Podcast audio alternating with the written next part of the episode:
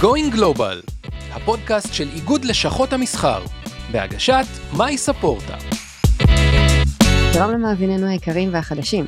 קודם כל, אני מתרגשת להתחיל את פודקאסט Going Global של לשכת המסחר, עם הפרק הראשון שיעסוק ב-The One and Only פלורידה לעסקים. נדבר היום עם ראשת מחוז מיאמי דייד, עם מייסד ונשיא טאביט, החברה שאחראית לטאבלט הזה שאתם רואים כמעט בכל מסעדה, והסיפור המעניין של טאביט בהקשר שלנו, הוא שהם התחילו את הדרך שלהם בדאלאס ועברו לפלורידה. תכף נבין למה. נשמע גם על איך עובד המיסוי בפלורידה, ועל הסיוע החינמי שרשות Enterprise Florida מציעה ליזמים, ולמה שני הדברים האלה הם מה שהופך את פלורידה לכל כך סקסית ליזמים. אז רגע לפני שנדבר על פלורידה, בואו נבין מה אנחנו עושים כאן בכלל בפודקאסט Going Global. אז תכלס, הפודקאסט הזה נוצר בשבילכם במלוא מובן המילה. לי קוראים מאי ספורטה, אני מנהלת את דסק צפון אמריקה באיגוד לשכות המסחר. זה אומר שאני עובדת איתכם על פיתוח עסקי ועל שותפויות מול האקוסיסטם שלנו בצפון אמריקה. הפודקאסט הזה הוא בשבילכם כי אנחנו נותנים לכם שירות. יצרנים, יבואנים, חברות הייטק, מי לא?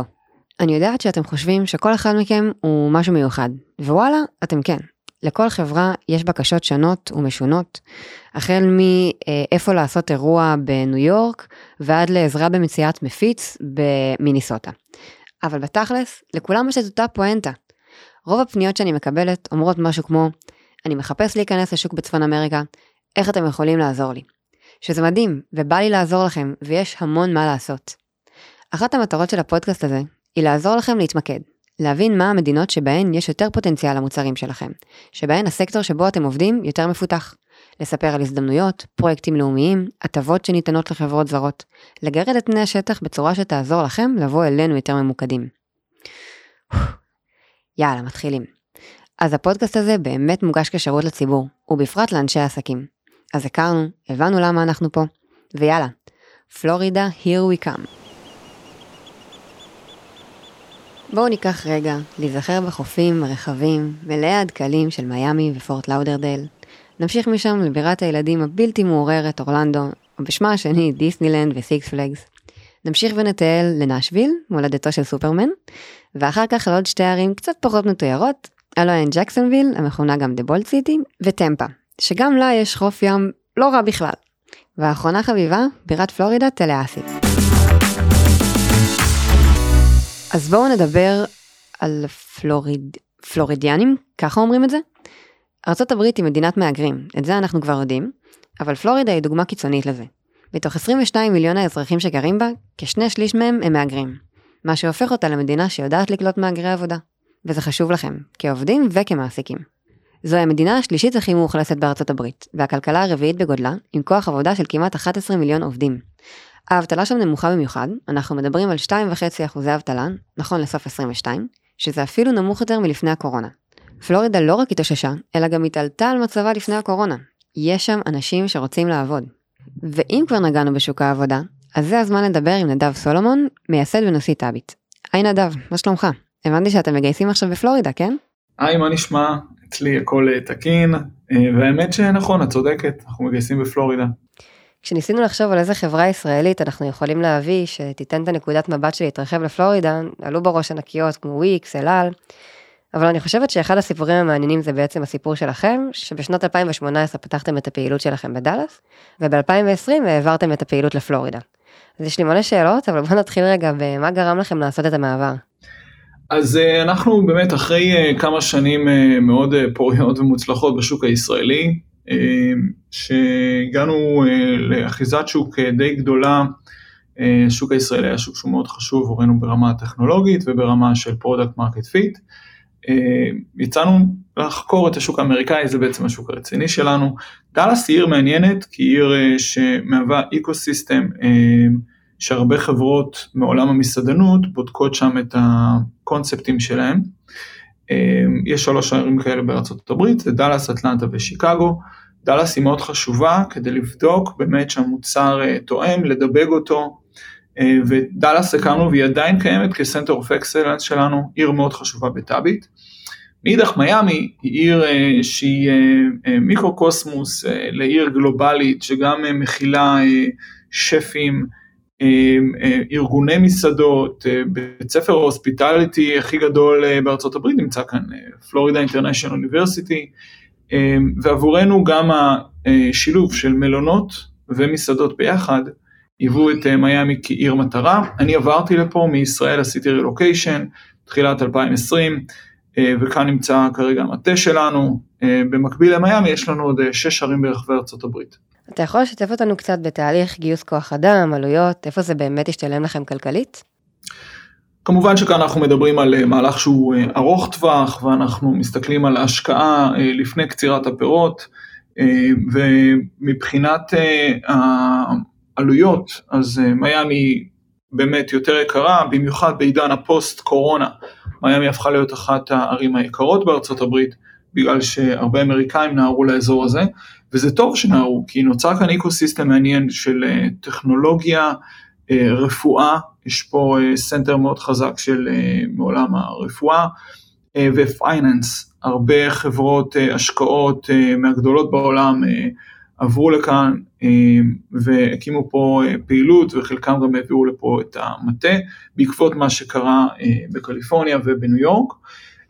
יש את האלמנט הרביעי שהוא אלמנט המסעדנות, מיאמי תמיד הייתה, בעצם היא לא עצרה בקורונה, אה, יותר מדי ותמיד היה פה אה, מרכז אה, למסעדנות. מבחינת עלויות, אז העלויות הן לא קטנות, נקרא לזה ככה.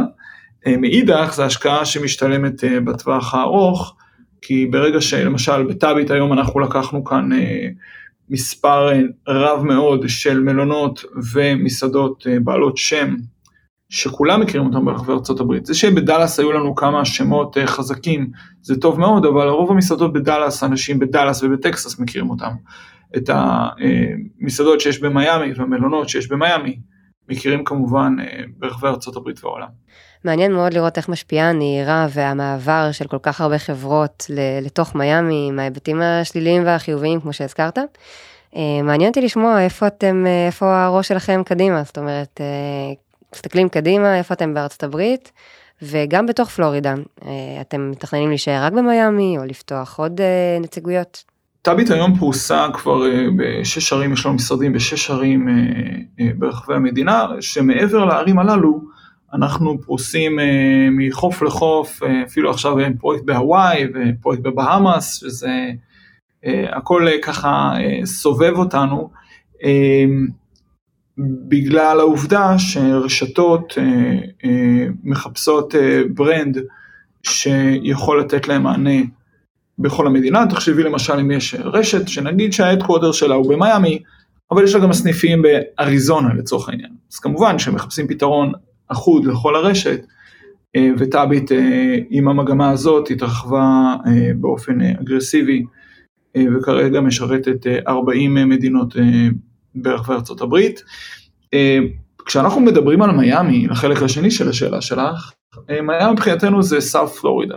זאת אומרת, יש לנו אה, כיסוי מ-West Palm עד נייפלס, all the way down to the keys, וזה אזור שאנחנו מכסים בצורה נרחבת מהמשרד שנמצא באוונטורה וממוקם יחסית באמצע.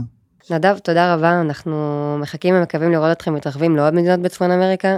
אה, מוזמן להקשיב לפרקים הבאים, אולי תקבל עוד כמה טיפים נחמדים.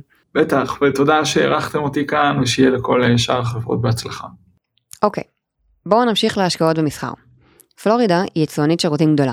היא מובילה בשירותים פיננסיים, שירותים ביטוחיים, בנקאות, רפואה, תקשורת ועוד. כל זה מסתכם בסך 50 מיליארד דולר בשנה. לצורך המחשה, בשנת 2021, היקף המסחר שלה הגיע ללמעלה מ-160 מיליארד דולר. ואם נדבר על יצוא, ב-2021 היקף הייצוא שלה עמד על כ-55 מיליארד דולר. תחשבו על זה, שנה אחרי הקורונה והייצוא של המדינה מצליח להיות בעלייה. איך זה הגיוני? כשחברות כמו IBM, אורקל, מייקרוסופט ומוטורולה הן חלק מהחברות הפועלות במדינה, אז זה הגיוני. בקיצור, פלורידה נמצאת במומנטום של צמיחה. אני מדברת על הייטק מטורף, אחת מכל חמש חברות יצואניות אמריקאיות ממוקמת בפלורידה. היא במקום השני אחרי קליפורניה, ומדורגת רביעית מבין כל מדינות ארצות הברית בייצוא הייטק. הייטקס כבר אמרתי? אם אתם חברת סטארט-אפ או חברה קצת יותר גדולה ובוגרת, יש לכם בהחלט מה לחפש בפלורידה. ובמעבר חד לצד השני של המשוואה, שוק ההשקעות.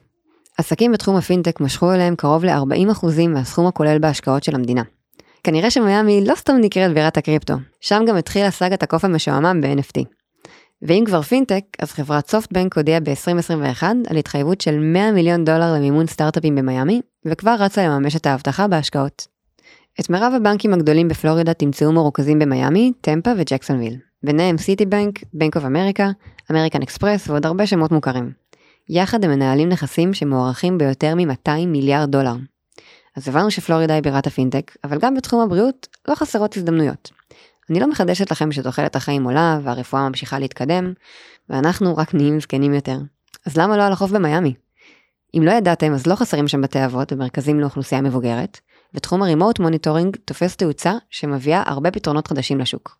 יש לא מעט חברות ישראליות שמצליחות בתחום ה-health חברות כמו אינסייטק, ה unicorn הישראלית, מזור רובוטיקס ומימיק שעברה לפלורידה לפני שנה, וכבר צומחת בקצב מדהים.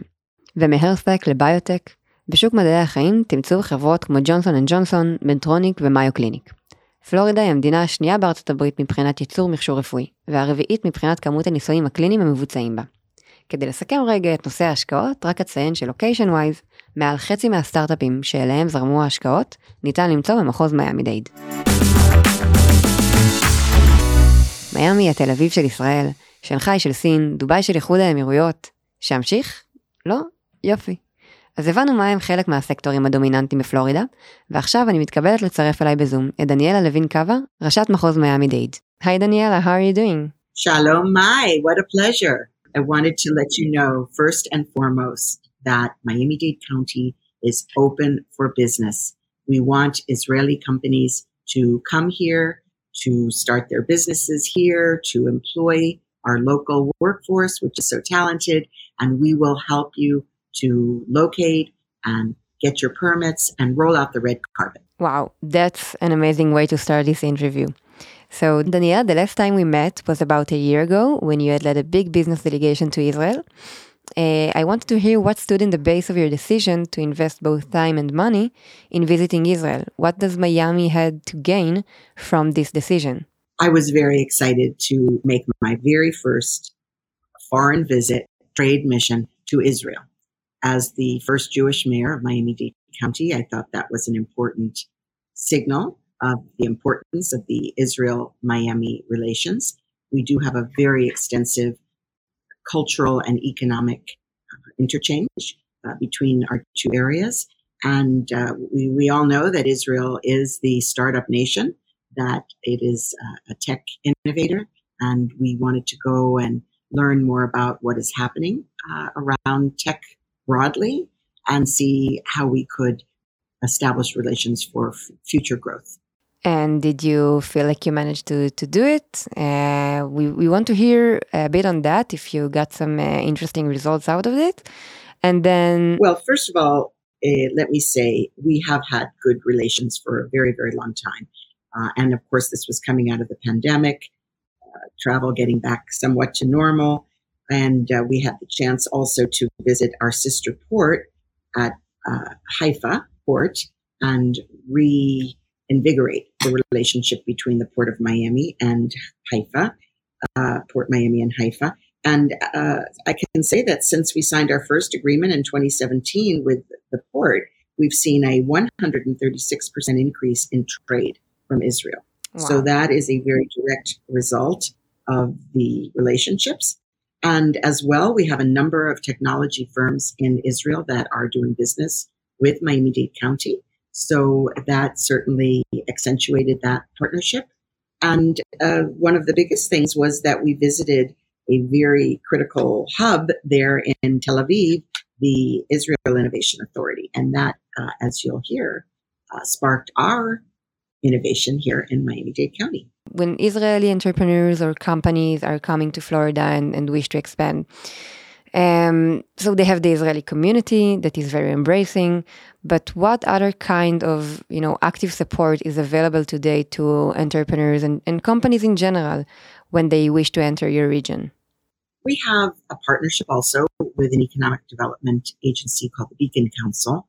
They're responsible for using state incentive dollars. We also have some incentive dollars at the county level.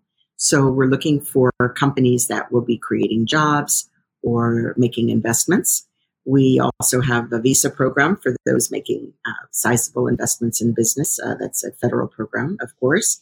And uh, we just have a very active uh, interchange culturally. So there's a, a large Jewish population, uh, many Israelis that live here. We have many um, folks in South Florida who regularly travel to Israel for business or uh, cultural exchange. We have family members in both places crossing back and forth, including in my own family.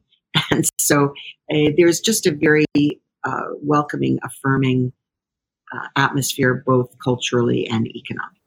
Definitely, we can see that the uh, cultural and Jewish, you know, community and Israeli business community in Miami plays a big role in those relationships. So I also heard that you got some news for us that you'd like to share. Yes, we were able to launch something very exciting, the Miami Dade Innovation Authority, modeled in large part after what we learned from our trip to Israel, the Innovation Authority there. It's partnership between government, private sector, philanthropy with a $9 million investment pot. We'll be targeting businesses, startups that can help us solve some of our biggest challenges here in Miami Dade County. So we're going to be uh, maximizing impact for these challenges, uh, supporting and attracting new businesses, and also creating a talent pipeline for our community. Uh, so it's a government doing business at the speed of success sounds amazing and we can't wait to see the you know the companies coming into that program and you know actually launching it. Uh, we're, we're all waiting for that. Glad that this is part of our overall economic development strategy which we launched just a couple of months ago called future ready which has the three pillars of advancing our local workforce because while we have tech sector growing enormously here in miami-dade and tech innovators moving here from all over the country and world we also have a very hardworking and uh, entrepreneurial workforce.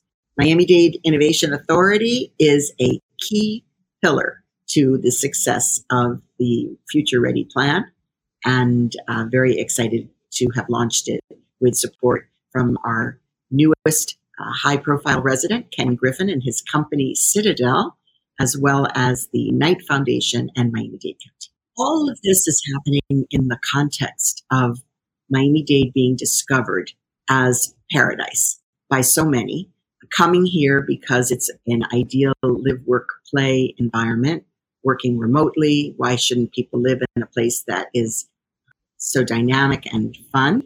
And so we want to make sure that this growth really helps solve our problems locally, addresses key challenges, and also fuels the local workforce and small business ecosystem we definitely see the real estate boom that accompanies this uh, trend, and uh, we hope that you have a lot of space left for Israeli companies and entrepreneurs that will be coming very soon. And I'm, I'm sure that you know there are a lot of Israeli companies um, in in Florida right now, so uh, we hope to see more of that. And we want to offer concierge service uh, to help navigate our permitting and um, locations uh, needs. So please, please encourage people to call our office and we will assist. We definitely do. Thank you so much, Daniela, for making the time and being here with us today. And uh, we'll make sure that your message will get to as much companies as possible. Thank you, it's a pleasure. אז דיברנו קודם על יצוא, יבוא, השקעות, בריאות, ועכשיו בואו נדבר קצת על תיירות. אם יצא לכם לבקר לאחרונה בפארקים של אורלנדו, או בחופי הים והפארקים הלאומיים שיש במדינה, אז תדעו שאתם מבין 130 מיליון התיירים שביקרו בפלורידה ב-2021. וכמובן, עם כל מה שמשתמע מזה. אנחנו מדברים על סקטור הוספיטליטי מאוד מפותח, עם מסעדות שמחפשות טכנולוגיות להטמעה. אנחנו מדברים על המטה של רויאל קריביאן, שיושב במיאמי ובעצם מייצר שם האב קרוזי מפואר. כמו בכל מקום, אולי חוץ מאילת, תיירים מהווים כוח קנייה עצום, ופלורידה היא sandbox נהדר לטכנולוגיות תיירות חדשניות. next. מבחינת טכנולוגיות ביטחוניות, תעופה ותקשורת אלו שלושה סקטורים שמכניסים הרבה כסף למדינה. החל מאבטחת סייבר ועד לאבטחת נמלי הכניסה, כשכמעט כל הקבלנים המובילים במדינה נמצאים בפלורידה, ואציין רק מספר קטנים, ממש פיצים כאלה. בואינג, ג'נרל דיינמיקס, רית'יון, לוקהיד מרטין, בומברדיאר, קייפ קנברל, ספייסקס, נראה לי שחלקם די מוכרים. ולגבי החקלאות, זוכרים איך פעם בשנות החמישים היינו מתגאים בתפוז של ג'אפה? אז כשישראל הייתה המרכז ייצוא תפוזים גדול לעולם? אז חברים וחברות קצת respect לפלורידה שידועה בזכות יבול התפוזים ומיץ התפוזים שלה. המדינה מייצרת יותר מ-70% מהדרים שנצרכים בכל ארצות הברית. התעשייה הזאת מונה קרוב ל-50 אלף חוות שמשתרעות יחד על שטח חקלאי של כמעט 10 מיליון דונם. מישהו יכול לדמיין בכלל איך נראים 10 מיליון דונם? זה בעצם שטח עצום שמהווה פוטנציאל לכל חברה בתחום האגריטק להשתלב. שינויי האקלים הקיצוניים וההתחממות הגלובלית בהקשר הזה הצמיחו עוד ענף שהופך להיות הדבר החם במיקומים רבים, וזהו תחום הקלינטק.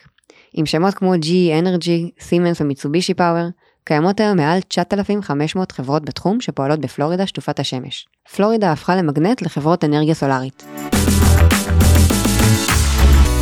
ואם דיברנו על אנרגיה, אז גם מהצד של טורבינות, רוח, אנרגיית רוח, בואו נבין רגע אם יש לנו מה להיות בפאניקה. פלורידה ידועה כעשירה בסופות הוריקן, ומשוגעים של הדבר באים מכל רחבי המדינה והעולם כדי לצפות במחזה. אז המסר הוא בגדול שתכינו את המעילים. הסיכויים שנזקי ההוריקן ישפיעו עליכם באמת הם די קטנים, לאור כך שהאוכלוסייה והתשתיות שם מאוד מותאמים למזג האוויר. ואם לעבור לסצנה השנייה שמטרידה את תושבי פלורידה, ומצטלמת מאוד טוב בסרטים, אז כן, יש הרבה קרוקודילים בפלורידה. אם תבחרו לשחות באגם טונוטוססה, אגם רנדומלי באזור טמפה אה, או פלורידה, הייתי מציעה להיזהר מפעילות האקסטרים הזאת. אמנם הסיכויים של להיפגע מקרוקודיל הם של 1 ל-3 מיליון, אבל באוגוסט 22 היה המקרה האחרון בו אדם הותקף על ידי קרוקודיל, וזה היה קרוקודיל באורך 12 מטר. just saying. ואם הקרוקודילים וההוריקנים לא הפחידו אתכם עד עכשיו, ואתם עדיין נחושים להבין למה פלורידה אטרקטיבית להגירה עסקית, אז התשובה היא location, location, location. חברות בינלאומיות משתמשות בפלורידה כקרש קפיצה לשווקים מתעוררים באמריקה הלטינית ובאיים הקריבים, כמו גם בתוך השוק האמריקאי. המדינה הפכה עם השנים לאב גלובלי, שאחראית לשליש מסך הסחר של ארה"ב עם אמריקה הלטינית. אז איך בפועל זה מתאפשר? לפלורידה מערכת הובלת סחורות המונה 15 נמלים ימיים, 20 שדות תעופה בינלאומיים ורשת רכבות מסע מסועפת. יש הרבה חברות שיכולות להבטיח שהסחורה שלכם תגיע בזמן. אבל מה שיותר חשוב לכם לדעת, במיוחד כעסקים שמחזיקים צוותי פיתוח ומטה ראשי בישראל, זה כמובן שיש טיסות ישירות מישראל לפלורידה, שאורכות כ-13 וחצי שעות ואפשר למצוא בערך 40 כאלה בשבוע. לא סתם אלעל העבירו לאחרונה את המשרדים וכל הפעילות שלהם לפלורידה, ונשוויץ רק בכמה חברות לשכת המסחר שכבר נמצאות שם, כמו אוראר, סייטוור, פרספטו, וכמובן ענקיות נוספות כמו וויקס, צ'ק פוינט, פייבר והאקריו. ותכלס, כנראה שהם עשו את זה בשביל הכסף. אחד הגורמים שמהווים חלק משמעותי בהחלטה של חברות על איפה להתמקם, הוא כמובן המיסים. אז ערן לוי ממשרד עורכי הדין גרינברג טראוריג הצטרף אלינו להסבר קצר. ערן, אני מעבירה את זה אליך. תודה, מאי.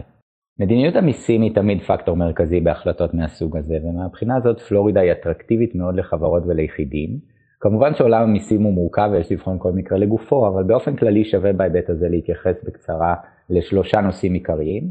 הראשון הוא מס מדינת פלורידה שחל על יחידים, השני הוא מס מדינת פלורידה שחל על חברות, והשלישי הוא זיכויים מסוימים ממס שניתנים לחברות תושבות פלורידה.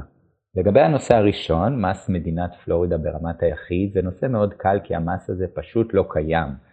מס לא קיים לא לגבי הכנסות מעבודה ולא לגבי אה, רווחי הון בגין מימוש נכסים, ולכן מדובר בהטבה משמעותית מאוד ליחידים תושבי פלורידה. אם משווים את אה, מדיניות המס הזאת למדינות פופולריות אחרות כמו ניו יורק או קליפורניה למשל, מבינים עד כמה ההטבה הזאת משמעותית, כי לדוגמה בניו יורק שיעור המס המקסימלי למי שגם גר בניו יורק סיטי יכול להגיע במשולב עד כ-15%. ברמת המדינה והעיר, ובקליפורניה להשוואה שיעור המס המקסימלי יכול להגיע עד קצת מעל 13%. כך שהיעדר חבות מס ברמה האישית ברמת המדינה זאת הטבה משמעותית מאוד. גם מבחינת המס שחל על חברות, תושבות פלורידה ברמת המדינה, שיעור המס החברות בפלורידה אינו יחסית אטרקטיבי, שיעור ה-corporate income tax הוא 5.5% והוא משקף לה את המקום ה-16 בהשוואה לכלל מדינות ארה"ב מבחינת גובה שיעור מס החברות. אם נשווה ספציפית שוב לניו יורק וקליפורניה, זה שיעור מס אטרקטיבי מאוד. למשל, חברה בקליפורניה תהיה כפופה לשיעור מס חברות בגובה של קצת פחות מ-9%, ובניו יורק, חברה שהיא תושבת ניו יורק סיטי, תהיה כפופה למס חברות שיכול לחצות במקסימום את ה-16%, וזה שיעור מס החברות בעצם הגבוה ביותר. מקרב כלל מדינות ארצות הברית, כך ששיעור מס חברות בגובה 5.5% בפלורידה הוא שיעור מס אטרקטיבי מאוד לחברות.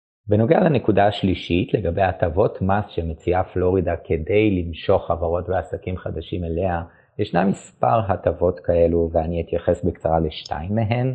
הראשונה היא ה-R&D Tax Credit והשנייה היא ה-Capital Investment Tax Credit. אז בנוגע ל-R&D Tax Credit, חברות שפועלות בתחומים מסוימים כמו טכנולוגיות ענן, ייצור, מדעי החיים, תעופה, חלל ותחומים נוספים, יכולות ליהנות מזיכוי ממס בגובה של 10% מהוצאות ה-R&D העודפות שלהם בשנה שוטפת בהשוואה לממוצע הארבע שנים האחרונות, כך שאם חברה מוציאה, אה, הוציאה מיליון דולר בממוצע בכל שנה בגין הוצאות R&D ובשנה השוטפת הוציאה שלושה מיליון דולר בגין הוצאות R&D, אז אותה חברה יכולה ליהנות מזיכוי במס בגובה של 10% מה-2 מיליון דולר הוצאות R&D העודפות בשנה השוטפת, כלומר 200 אלף דולר זיכוי ממס, שאותם ניתן לנצל כנגד חבות מס החברות בפלורידה באותה שנה, ואם לא קיימת כזו אז ניתן להעביר את הזיכוי הזה עד חמש שנים קדימה.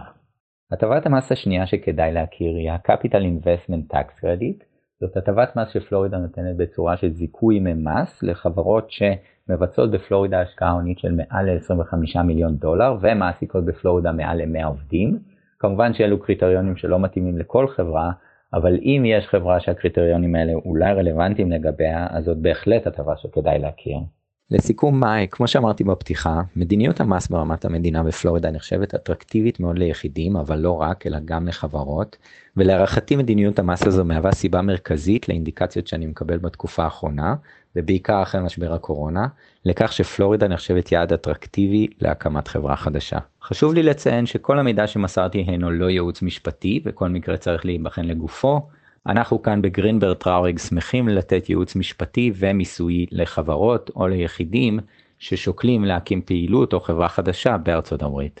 תודה ערן על המידע המפורט, והארגון ובעצם מרואיינת האחרונה שתצטרף אלינו היום זאת לימור מאנטרפרייז פלורידה. אנטרפרייז פלורידה זה ארגון נוסף שכל חברה שמתכננת להיכנס לשוק בפלורידה צריכה להכיר. מדובר על ארגון ללא מטרות רווח, שמסייע לחברות מכל העולם להיכנס לפלורידה על ידי עזרה בחיבורים, מידע על תמריצים, סיוע בהעסקת עובדים מקומיים ועוד. So hi Limor, thank you for being here. We've exchanged so much phone calls on this podcast, so finally starting to record it is, is an exciting moment. Uh, thanks, Mai, for having me. I'm happy to be here. So Limor is the business development director of Enterprise Florida in Israel. Um, we had a chance to discuss this podcast, uh, and I told you that one of the subjects that we like to better understand are post COVID changes, the massive incoming migration of both individuals and companies. Uh, we see flowing to Florida. What are the sectors that we think that you think that enjoyed this migration? So, um, in the past few years, uh, we've seen a trend of Israeli high tech companies opening or moving their operations to Florida, including sales and marketing offices, as well as customer success and support centers. In general, this has been due to the numerous um, advantages of the state. Uh, the trend went and strengthened during the COVID period. Um, a big driver for this was Florida's open door policy, the affordability of the state, um, combined with the attractive lifestyle and weather. So this trend was seen from all around the United States as well as from Israel, and we're continuing to see this trend grow. In general, from Israel, we can see companies moving from various sectors. We saw that COVID sped the adoption of digital technologies. And so these are also the types of companies we saw showing interest in Florida. For example, online marketplaces, tools for remote working, etc. Can you please elaborate more on the process that you do with companies that reach out to you? What are the questions that they want to, to hear? At which stage do they come to Enterprise Florida and how can you help? Okay, so our first focus is to promote Florida as a preferred business location to Israeli companies. Many Israeli companies often look at New York and Silicon Valley when expanding, and they aren't aware of the advantages of the state. And there are many, some of which I'm sure you've discussed in the podcast already, uh, such as the attractive tax benefits, the strategic location with global connectivity, it being a gateway to North and Latin America, the diverse and multilingual um, workforce, direct flights from Israel, the large Jewish community, and of course, most importantly, the growing tech ecosystem. So if you weren't convinced hearing me saying that, you can all listen just to Limor. so when should someone just pick up the phone and call you? What, what will be the process when they do so? Companies should contact us at the first stage when they're looking at expanding and opening operations in the US, which means setting up an office or a manufacturing facility or hiring of staff. We meet with them to try and understand what their business needs are and to see how we can best support them. For example, we can provide market information per industry, such as what are the hospitals in the States, where are they located, or where are the key ports, etc. We can provide cost comparison data between the states. For example, differences in wages, rental comparisons, etc. And also information about the different counties in Florida in order to provide them with a better understanding of the market. If the company is unsure of where in the state to set up their operations, we can assist them in finding the right location for them to set up their businesses depending on their needs. Do they need to be near a port, near a specific airport, or a cheaper area for a manufacturing facility? Our colleagues in Florida will actually meet with them and take them around to show them various areas and locations and various options. Of course, every company is different and has different needs, and so our support is tailored accordingly. And I should emphasize that all of the services that Limor just mentioned are free of charge. Correct, Mai. Um, our main aim is to assist Israeli companies with a softer landing in Florida. So, over and above that, if companies need, uh, we can also connect them to various service providers, such as lawyers, accountants, visa firms, as well as to economic development organizations of the various counties within the state. We can connect them to universities, soft landing programs, and various strategic partners, such as the Israeli consulate. And also, um, another service we provide is to check if the companies are eligible for incentives. So, one thing I have to mention about that is that it's important that companies are in touch with us from the first stage before they make the decision to move so they can be eligible for incentives and that, so that they can have more negotiating power. I should say um, that the whole process and all the information the companies provide us with is confidential, and we do not share this if the companies do not want us to. Um, we also work on R&D and innovation programs, such as the Israel Florida Innovation Program with Israel Innovation um, Authority as well as Space Florida. This is an annual call for proposal, which is sent out to Floridian and Israeli companies to put together a proposal for joint R&D projects. It's similar to BIRD, and the winners are awarded with funding and often these collaborative partnerships assist Israeli companies in getting their foot in the door and opening their operations in Florida. Thank you, Limor. Really, I think knowing that states are offering those type of services to Israeli companies is important not only in Florida, and we'll see it also in the following chapters. אז אי אפשר באמת לסכם את הדברים, כי עדיין מדובר רק בקצה המזלג. אבל מה שכן חשוב לי לציין, זה את החברות והארגונים התומכים שיכולים לסייע לכם בקבלת ההחלטות. אני רוצה להודות לכל מי שלקח חלק בהכנה ובהשתתפות בפרק הזה.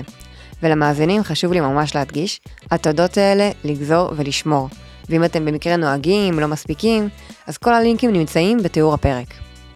אז נתחיל ממי שהיו כאן איתנו היום, נדב סלומון מחברת טאביט, דניאלה לוינקאבה, ראשת מחוז מיאמי דייד, לימור אשכנזי מאנטרפרייז פלורידה, וערן לוי ממשרד עורכי הדין גרינברג טראוריג, משרד עורכי דין עם פריסה של 33 משרדים בארצות הברית, ועוד משרד נהדר שיושב פה בתל אביב.